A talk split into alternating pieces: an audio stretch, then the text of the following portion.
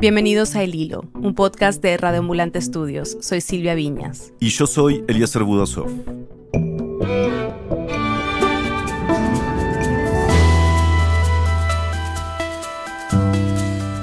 Aunque algunos países se tardaron más que otros, casi todos los gobiernos de América Latina han suspendido las clases presenciales para evitar el contagio del coronavirus.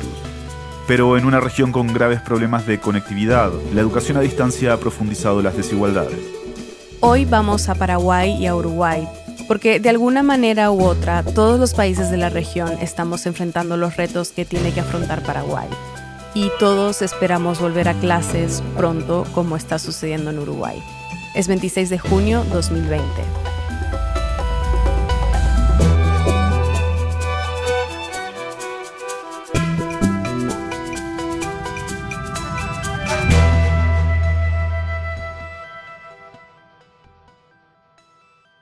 El año escolar arrancó el 21 de febrero, dos semanas antes de que se suspendieran por la cuarentena parcial.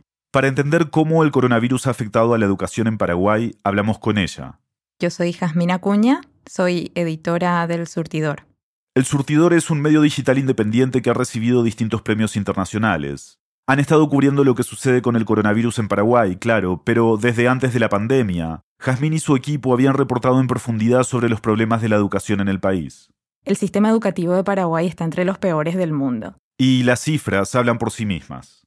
Según el índice de competitividad global del Foro Económico Mundial, ocupamos el puesto 135 de 137 en, en, calidad del sistema educativo. Según el Banco Mundial, la infraestructura escolar de Paraguay es menos desarrollada que en otros países de la región. Para darles una idea, solo 4 de cada 10 niños y niñas que empiezan la escuela terminan la educación media.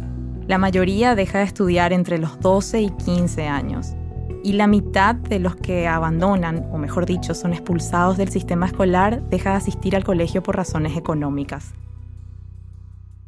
Entonces, bajo este contexto empezó este año escolar. Y inició esto en medio de denuncias sobre el mal estado de las escuelas y también la situación de muchos maestros que, enfermos de dengue, no podían presentarse a enseñar. Es que en febrero Paraguay estaba pasando por una de las peores epidemias de dengue que se hayan registrado en el país. Se calcula que casi 180.000 personas se contagiaron de dengue entre octubre de 2019 y marzo de 2020, incluyendo al presidente Mario Abdo.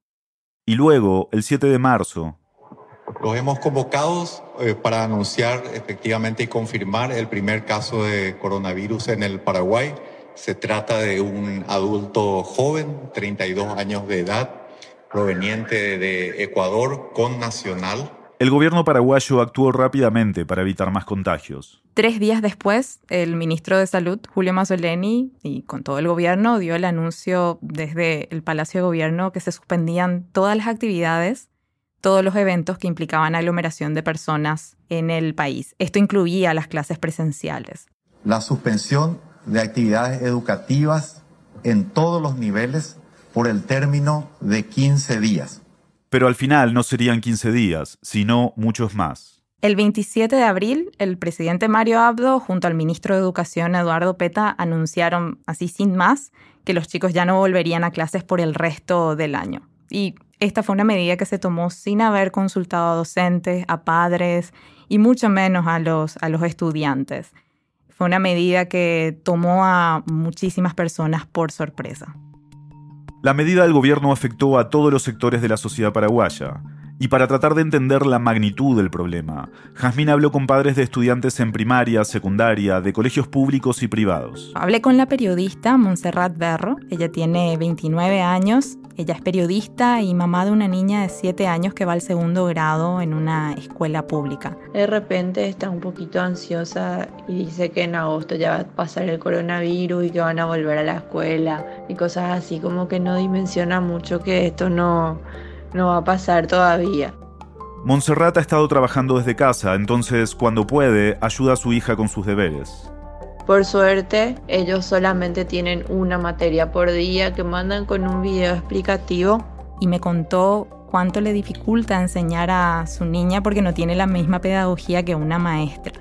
No me sale eso de explicarle con palabras sencillas para que ella pueda entender. Y mientras que no es fácil para la madre, tampoco es productivo para su hija. si bien cumplimos con las tareas, ella, ella hace las tareas, las entregamos a tiempo, creo que no está comprendiendo realmente lo que hace, o sea, no, no tiene un verdadero entendimiento y un verdadero aprendizaje de, de las lecciones. Y Montserrat sabe que, aunque el gobierno haya anunciado que ya no van a regresar a clases este año, ella en algún momento sí va a tener que volver a la oficina. Voy a tener que volver a mi rutina y quién se va a encargar de hacer las lecciones con mi hija. Jazmín me contó sobre un reto que afecta a más de un millón y medio de estudiantes paraguayos, la escasísima conectividad del país. En Paraguay, la red, el acceso a Internet es bastante malo, bastante bajo. Menos del 20% de los hogares en el país tienen acceso al servicio básico de banda ancha fija. Esto quiere decir que alrededor de 80% de niños y adolescentes en edad escolar, de 5 a 17 años, son chicos que no pueden acceder a Internet en sus casas, que es donde ahora deben estudiar. Entonces, la educación como que ha quedado a merced de los celulares de los padres, que es por donde accede el 90% de los paraguayos a Internet. Es el caso de una madre con la que conversó Jazmín. Miriam Evelina Flores. Ella es trabajadora doméstica, tiene 33 años. Tengo tres hijos, uno de 14 años que está en el noveno, uno de 10 años que está en el cuarto, uno de 8 años que está en el segundo. Perdió su trabajo por la pandemia y ahora vende alfajores y tartas que prepara en su casa, mientras sus hijos siguen asistiendo a clases de manera virtual. Iban a un colegio público en la ciudad de Capiatá y me contaba que además de tener que usar su celular, que es el único que tienen en la casa para que los chicos realicen sus tareas, porque no, no tengo posibilidad de comprar otra y entonces me manejo con lo que con lo que podemos, con lo que tengo. Me cuenta que le cuesta mucho hacer de maestra. No terminé mi secundaria, hice solamente hasta el octavo grado. Y muchas veces mis hijos no entienden y me cuesta ayudarles porque lo que era la educación de antes es muy diferente de lo que es ahora. Trato, procuro, pero no, hay muchas cosas que no entiendo. Por ejemplo, noveno grado no, no entiendo y no puedo ayudarle a mi hijo. Y para complicar las cosas todavía más, el gobierno ha puesto sanciones para quienes no cumplan las tareas. Ahora, por ejemplo, a nosotros nos llegó una notificación que si no presentamos las tareas, las profesoras tienen que pasar el informe. A la Consejería por los Derechos de la Niñez y la Adolescencia, la CODENI, un organismo que tiene la responsabilidad de asegurar que los niños y adolescentes puedan acceder a sus derechos. Algo que para mí, por ejemplo, digo, no es justo, ¿verdad? Porque el ministro no sabe la situación de muchas madres. Hay mamás en casos más vulnerables que ni siquiera tienen celular, por ejemplo, en la casa. Como el sistema educativo es tan precario, muchas veces las familias que tienen trabajos más seguros o ingresos estables tratan de enviar a sus hijos a escuelas privadas que, aunque sean pequeñas, suplen alguna de las fallas del sistema público. Con la pandemia, varios jardines y colegios ya han cerrado, y la Asociación de Instituciones Educativas Privadas de Paraguay ha advertido que cientos de colegios podrían quebrar porque ya no pueden pagar salarios de los maestros. Hay familias que han dejado de pagar la mensualidad y otras miles que están migrando al sector público. Se teme que los colegios privados más pequeños y antiguos no podrán sobrevivir a la crisis. Hablé con una bioquímica ella se llama Vanessa Cantero, tiene una hija que va al tercer grado en una escuela privada. Bueno, es un quilombo. ¿Qué querés que te diga? Y ella me contaba que toda esta situación le genera muchísima ansiedad a la niña y también a ella. A ella le genera mucha frustración. Solamente nosotros hacemos lo que es aprendizaje esencial, que es lo que el ministerio va a evaluar.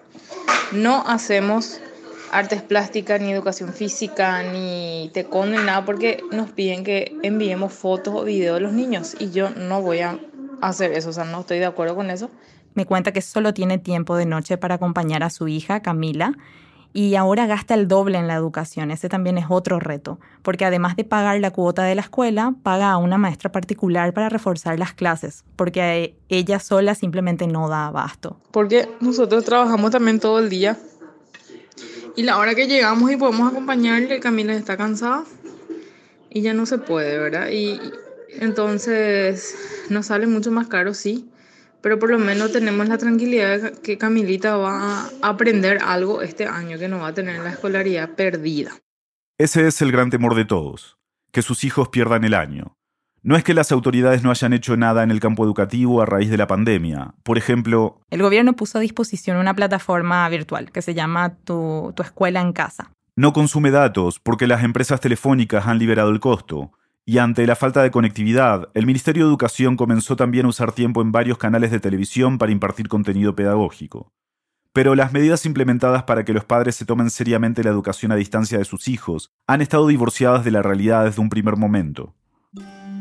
Pero definitivamente una de las más comentadas ha sido una iniciativa del ministro de Educación, Eduardo Peta, que aseguró que estaba condicionada la entrega de kits de alimentos a la entrega de tareas. Los kits de alimentos nacen de una ley promulgada en el 2015 y en 2017 los estudiantes se manifestaron y consiguieron que se aumentaran los fondos de alimentación. Gracias a este derecho, miles de estudiantes reciben un paquete de alimentos que recogen en las escuelas. Para muchas familias, los kits de alimentos representan la única forma de acceder a un plato de comida, más aún en estas circunstancias. Además de que se vio como cruel y también violatorio de los derechos del niño, la niña y el adolescente, el condicionamiento se vio como absurdo, porque el ministro estaba haciendo caso omiso a algo evidente para, para todos.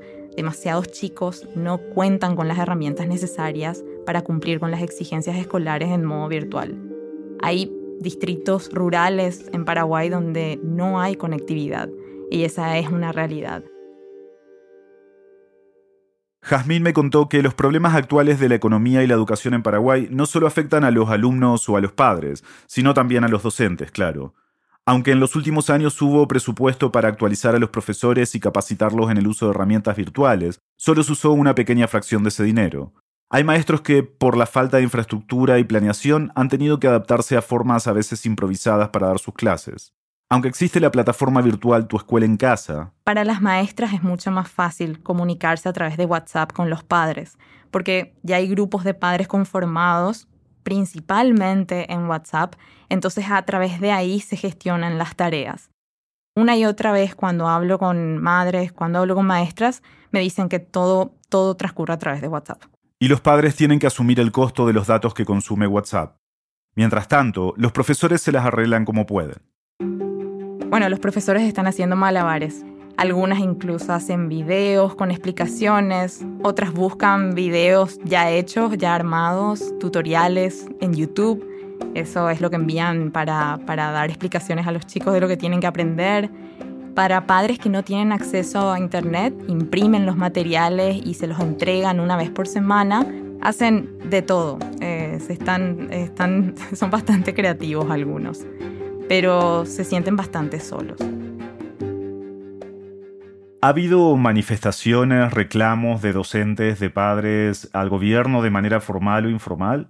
Han habido varias manifestaciones, hubo un paro virtual coordinado por estudiantes organizados, tanto estudiantes como profesores pidieron al ministro que se conforme una mesa de diálogo y de negociación sobre el modelo a desarrollar en los próximos meses, el modelo educativo a desarrollar, pero todo esto se ha visto bastante frustrado. Sobre todo porque, como explicamos, el regreso a clases no será sino hasta 2021.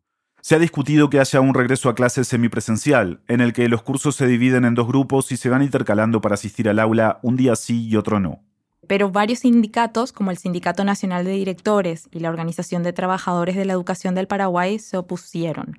Si en tiempos pre-pandemia muchas escuelas no estaban en condiciones, menos lo estarían en estas circunstancias. Para adecuar las escuelas a las exigencias de bioseguridad se necesita tiempo y se necesitan recursos. Pero en Paraguay hay escuelas que ni siquiera tienen agua potable. Jazmín me contó que otro gran problema tiene que ver con la infraestructura física de las escuelas públicas. De enero a agosto de 2016 hubo un promedio de una escuela al mes que sufría derrumbes, y el problema ha seguido los años siguientes. En esta semana el ministerio desistió. Anunciaron que las clases ya no van por el resto del año, y en esto estamos. Pero según Jazmín, el riesgo más importante que supone la pandemia para la educación es que los alumnos abandonen las clases y los maestros renuncien a sus trabajos nos encaminamos a una deserción escolar silenciosa. Los efectos solo los vamos a ver con el tiempo. Con la pandemia hay estudiantes que están abandonando el sistema educativo desde ya porque las clases virtuales para ellos son impracticables. en algunas familias por sobre todo, y también porque la situación económica hace imposible que puedan costear este tipo de educación, en particular en el sector privado. Y también hay riesgo de que la calidad de la educación llegue a niveles aún más bajos, si eso es posible.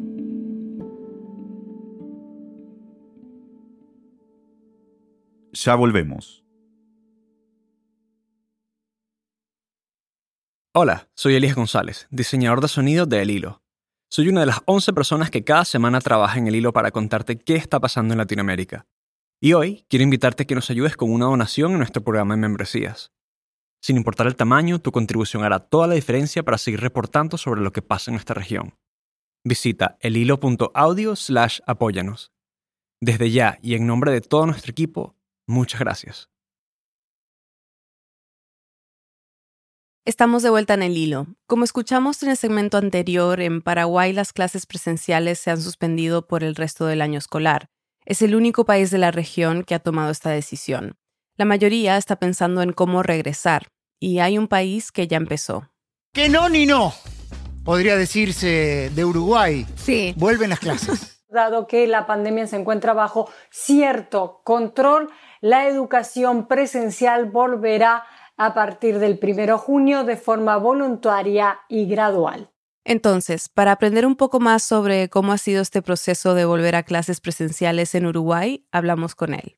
Bueno, mi nombre es Darío Greni, yo soy director de la Escuela Rural número 88, que es una escuela que está ubicada en Las Violetas, cerca de la ciudad de Canelones, a unos 40 minutos de la capital de nuestro país, de Montevideo. Darío trabaja en la escuela pública a la que fue de niño y vive al lado, pero literalmente su pared da a la escuela. Lleva más de 20 años trabajando en educación y la mayoría de ellos como director. En la escuela rural número 88 lidera un grupo de cinco docentes. Yo me cuento también como docente porque además de ser director, también tengo un grupo a cargo. Y 120 niños. Y tenés niños que van desde los 4 años hasta los 12, 11 años, que es sexto, el último grado que pueden cursar aquí. Hablamos con tres de ellos, tres hermanos. Mi nombre es Paloma, tengo 9 años y voy a la escuela número 88, Fred Nobel, en Las Violetas. Mi nombre es Tabega Labriz, tengo 11 años de edad, estoy en sexto año. Me llamo Manuel y tengo 5. Paloma, Tabea y Manuel, como todos los niños uruguayos de primaria, este año empezaron el año escolar el 2 de marzo. Nosotros tuvimos clases presenciales dentro de la, de la normalidad con los chiquilines hasta el viernes 13 de, de marzo. Ese día se confirmaron los primeros casos del nuevo coronavirus en Uruguay. Al otro día, el presidente Luis Lacalle Pou declaró emergencia sanitaria y anunció las primeras medidas. El sábado 14, cuando decretó el cierre de todas las instituciones educativas de nuestro país, y ahí fue, a ver, por un lado tenías la seguridad y el cuidado para, para todos nosotros, pero también fue un comenzar a repensar nuestra institución educativa en una nueva situación que ninguno de nosotros había vivido jamás. ¿Y qué pensaste cuando supiste que se iban a suspender las clases? Feliz por feliz por feliz porque estaba muy feliz. muy bien. Pensaba que la nueva normalidad me iba a dar más complicaciones, pero en realidad me mejoró. Ahora estoy aprendiendo cosas nuevas y estoy pasando más tiempo con mi familia. La verdad que no me lo tomé como que, wow, no fue algo que diga, ay, no, se terminaron las clases. Yo me lo tomé con calma y estaba como que, ok, yo seguí con mi vida. Y mira, como director la cabeza te explota porque tenés un montón de aspectos que considerar, que tener presentes. Lo primero era cómo planificar las actividades. Uruguay tenía cierta ventaja. Gracias al plan Ceibal, cada niño que estudia en el sistema público tiene un dispositivo, ya sea una computadora portátil o una tablet que el Estado le entrega. Que es, es propio de ese niño, él lo lleva, lo trae a la escuela. Tenemos el uso de plataformas, eso ya está incorporado, sobre todo en las clases mayores. Pero esta situación que nos exigía a nosotros cambiar totalmente las clases presenciales por clases mediadas por la tecnología, realmente requirió un pienso muy grande de todo el colectivo docente. Como escuchamos en el primer segmento, no es fácil llegar a todos los niños con el material, incluso cuando tienen los dispositivos.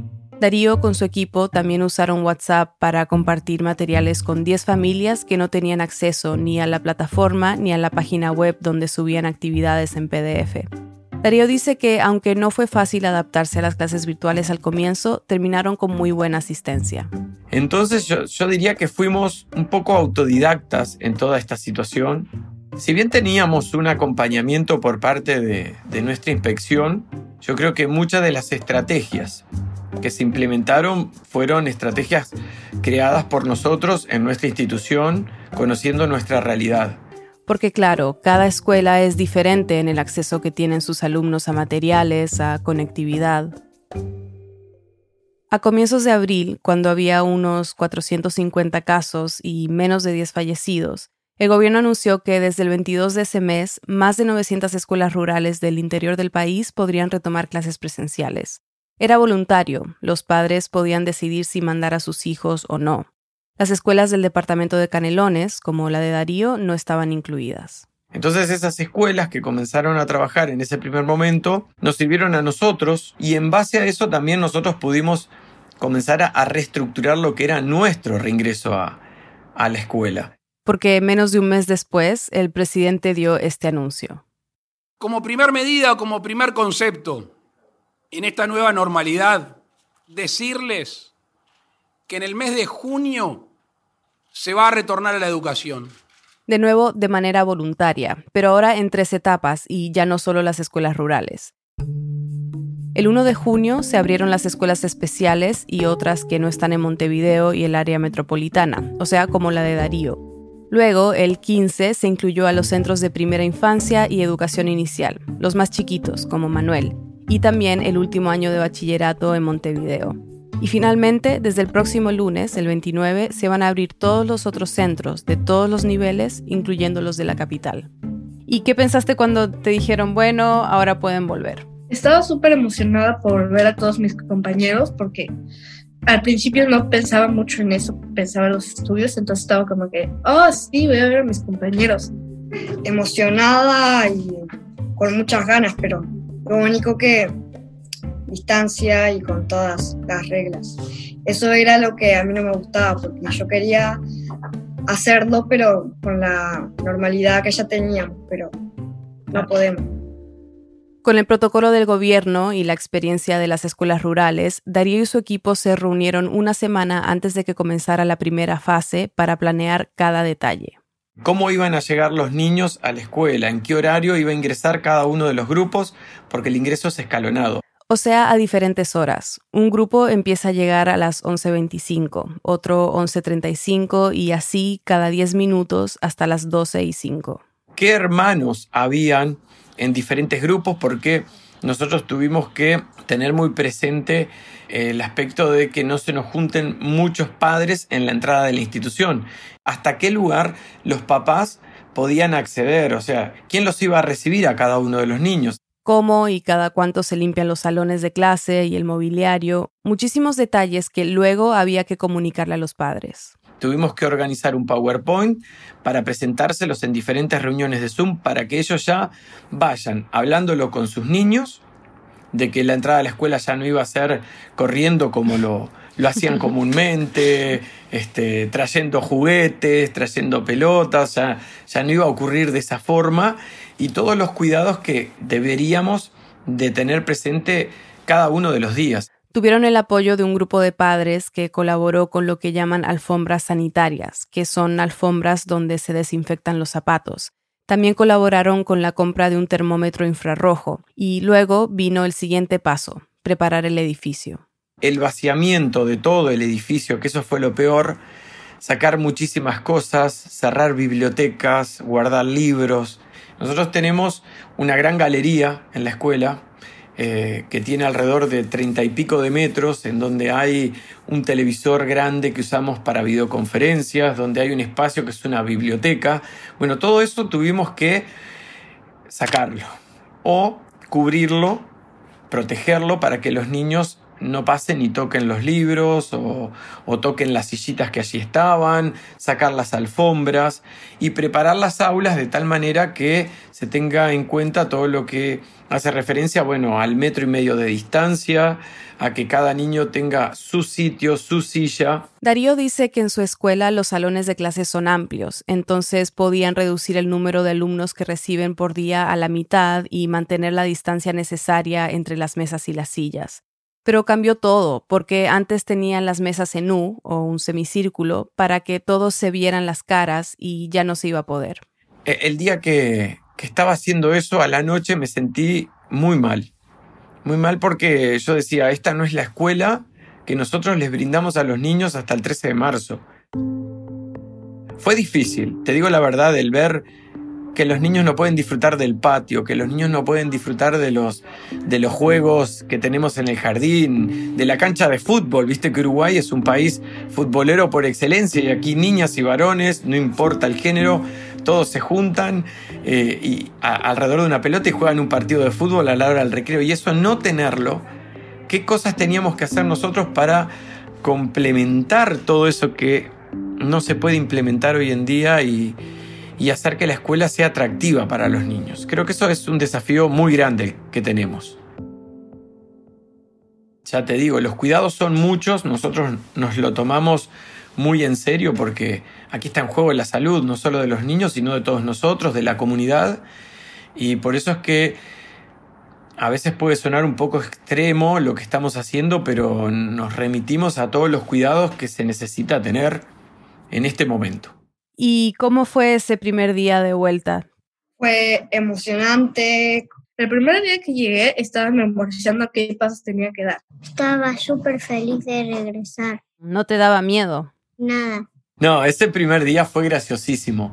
Porque bueno, yo ya te digo, la entrada entre lo que es el portón y las puertas de la escuela, estamos hablando que son unos 30 metros más o menos. Entonces yo estaba parado a unos 10 metros del portón y, y tenías a los niños, a los ansiosos, que llegaron antes de hora y los que querían ya ingresar y tenías a los otros que venían con cierto temor de con lo que se iban a encontrar y después tenés los otros que te abrían unos ojos enormes cuando te veían a vos con ese barbijo recibiéndolos y tomándoles la temperatura. Bueno, ¿cómo le va a usted? Bien.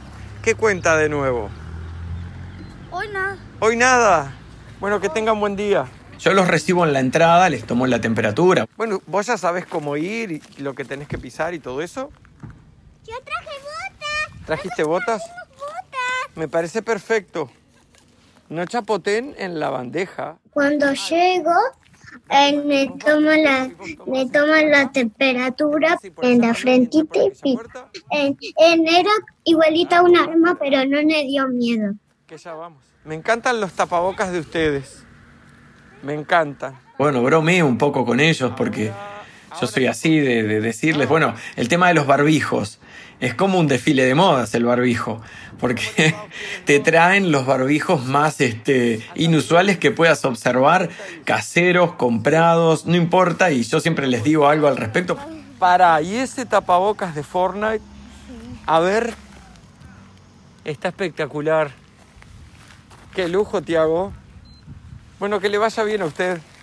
Y después que yo los recibo, eso ya saben, hay dos puertas de entrada ahí hay como una alfombra que con los pies te los lavas. Luego se van a lavar las manos, aquellos que vienen en ómnibus también lo tienen que hacer. Después tú solo vas al, al salón. Y ahí cada maestro lo está esperando en la puerta de su salón con una gran sonrisa, aunque no se vea por el barbijo, pero con una gran sonrisa. Y ahí cada uno se ubica en su aula. Todas las mesas están separadas, cada uno tiene nombre y jugamos cada uno con nuestras cosas, porque hay que estar a distancia, así. Como yo y mi mamá somos de la misma sangre, ahí sí nos podemos tocar. Te ponen lisofón y alcohol en gel y van uno por mes. O cuando la vas a agarrar o tocas el suelo, usas el alcohol para hacer esto o para cuando toques el suelo. Y cada cinco minutos abren la ventana para que se abre. ¿Y están con el tapabocas todo el día? Sí, todo el día. Pero menos una hora que tenemos de descanso, que es para merendar y hablar un poco. Pero a la hora de volver a trabajar, cuando terminara la hora de descanso, teníamos que colocarnos los tapabocas y lavarnos las manos. Es diferente, sí, es diferente, pero, pero vemos que los niños no están mal.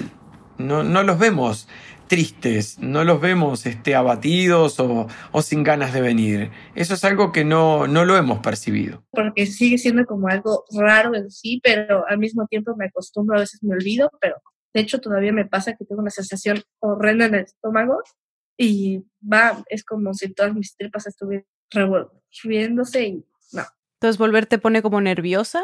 Me puso nerviosa, pero ahora como que ya estoy más acostumbrada. Incluso hasta me, hasta me olvido de que está el virus, que, que estoy fuera de lo que está pasando en el mundo. Paloma y Tabea regresaron a clases el 1 de junio. No van todos los días, van dos o tres dependiendo de la semana y los otros días hacen actividades desde casa, como antes. Y por ahora la jornada es de tres horas y media. Manuel empezó a ir a clases desde el 15, pero hay familias que han decidido no regresar aún. Darío dice que empezaron con 56%. Para esta semana proyectaba un 80%. Aspiro a tener 100, el 100%, todos los niños presentes en la institución. Los niños que aún no van a las clases presenciales siguen con clases virtuales, lo cual es todo un tema, me explicó Darío, porque los maestros tienen que preparar sus clases básicamente para tres grupos diferentes. Los niños que van los días asignados, los que de esos días van a veces y los que no van ningún día. Claro, y, y, date cuenta que pensar en esa metodología de trabajo es como un gran puzzle.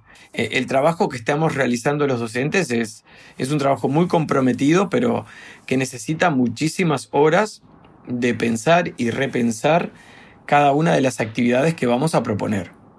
¿Qué otros retos se han encontrado con la vuelta a clases? Otros retos. Pa, es difícil, porque han sido muchos. y yo creo que un reto también muy grande y que a veces no se habla mucho es cómo nos sentimos los docentes en toda esta situación. Porque nosotros siempre estamos pensando en la escuela, en los niños, en las familias, pero a veces se olvida que también nosotros necesitamos de alguien que piense cómo nos sentimos, cómo nos encontramos, porque la verdad, no te voy a mentir, fue, fue muy desgastante mentalmente, físicamente y también desde lo que es emocional. Eh, nosotros somos seis y cada uno de nosotros en algún momento ha querido bajar los, brazos porque hay situaciones que a veces te superan y no tenés los, los elementos o las herramientas para poder solucionarla de una manera inmediata. Y aquellos que somos ansiosos, como que eso nos afecta el doble o el triple. Darío dice que ya con tantos años de trabajo tiene ciertas estrategias para lidiar con retos menores o para que los niños y maestros se sientan cómodos en la escuela. Pero hay cosas que en 20 años jamás ha tenido que enfrentar. Reestructurar la escuela por completo. Porque, como le mencionaba a los papás, cuando ustedes vean el primer día que traigan a sus hijos, la institución no es la escuela que conocen y no es la escuela que yo como director y yo como maestro quería presentárselas a los niños el día que, que tenían que volver. Entonces, ese también fue, fue un reto muy grande. Querer esta nueva imagen de escuela, pero pero recordando y teniendo presente lo que era la Escuela 88 hasta el 13 de marzo. ¿Qué le recomendarías a otros niños de tu edad que están pensando en cómo va a ser volver a la escuela, que tal vez están un poco nerviosos? Que estén tranquilos, que la escuela a veces puede ser un poco aburrida porque no tenés a tus amigos con que jugar, pero vas a aprender más cosas, pero con reglas diferentes. Les diría que está súper la escuela y, que las reglas son importantes. Mm, ¿Nerviosos? Bueno, les recomendaría que no se asusten porque nadie les va a hacer nada, todo está bien. Simplemente es una sensación de emoción. Además es algo bueno.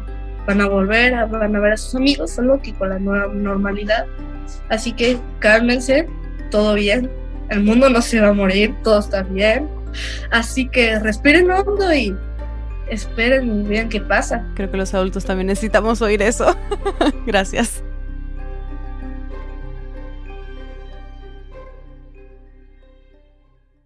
Queremos agradecer a Florencia Pereira, la mamá de Tabea, Paloma y Manuel, y a Nausica Palomeque por conectarnos con ella. También a Soraya Constante, Valeria Kraft, Mariana Sabetti, Mandy Barrios, Guillermo Garat y Juliana Colato.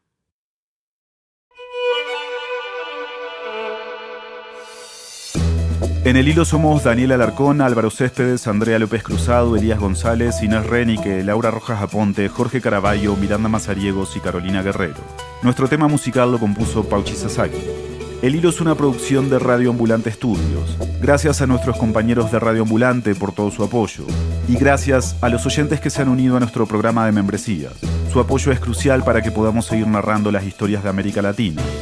Si tú también quieres contribuir, visita elhilo.audio barra apóyanos. Para recibir los episodios del hilo cada viernes por la mañana en tu bandeja de entrada, suscríbete a nuestro boletín semanal en elhilo.audio barra correo. Yo soy Eliezer Budasov. Y yo soy Silvia Viñas. Gracias por escuchar.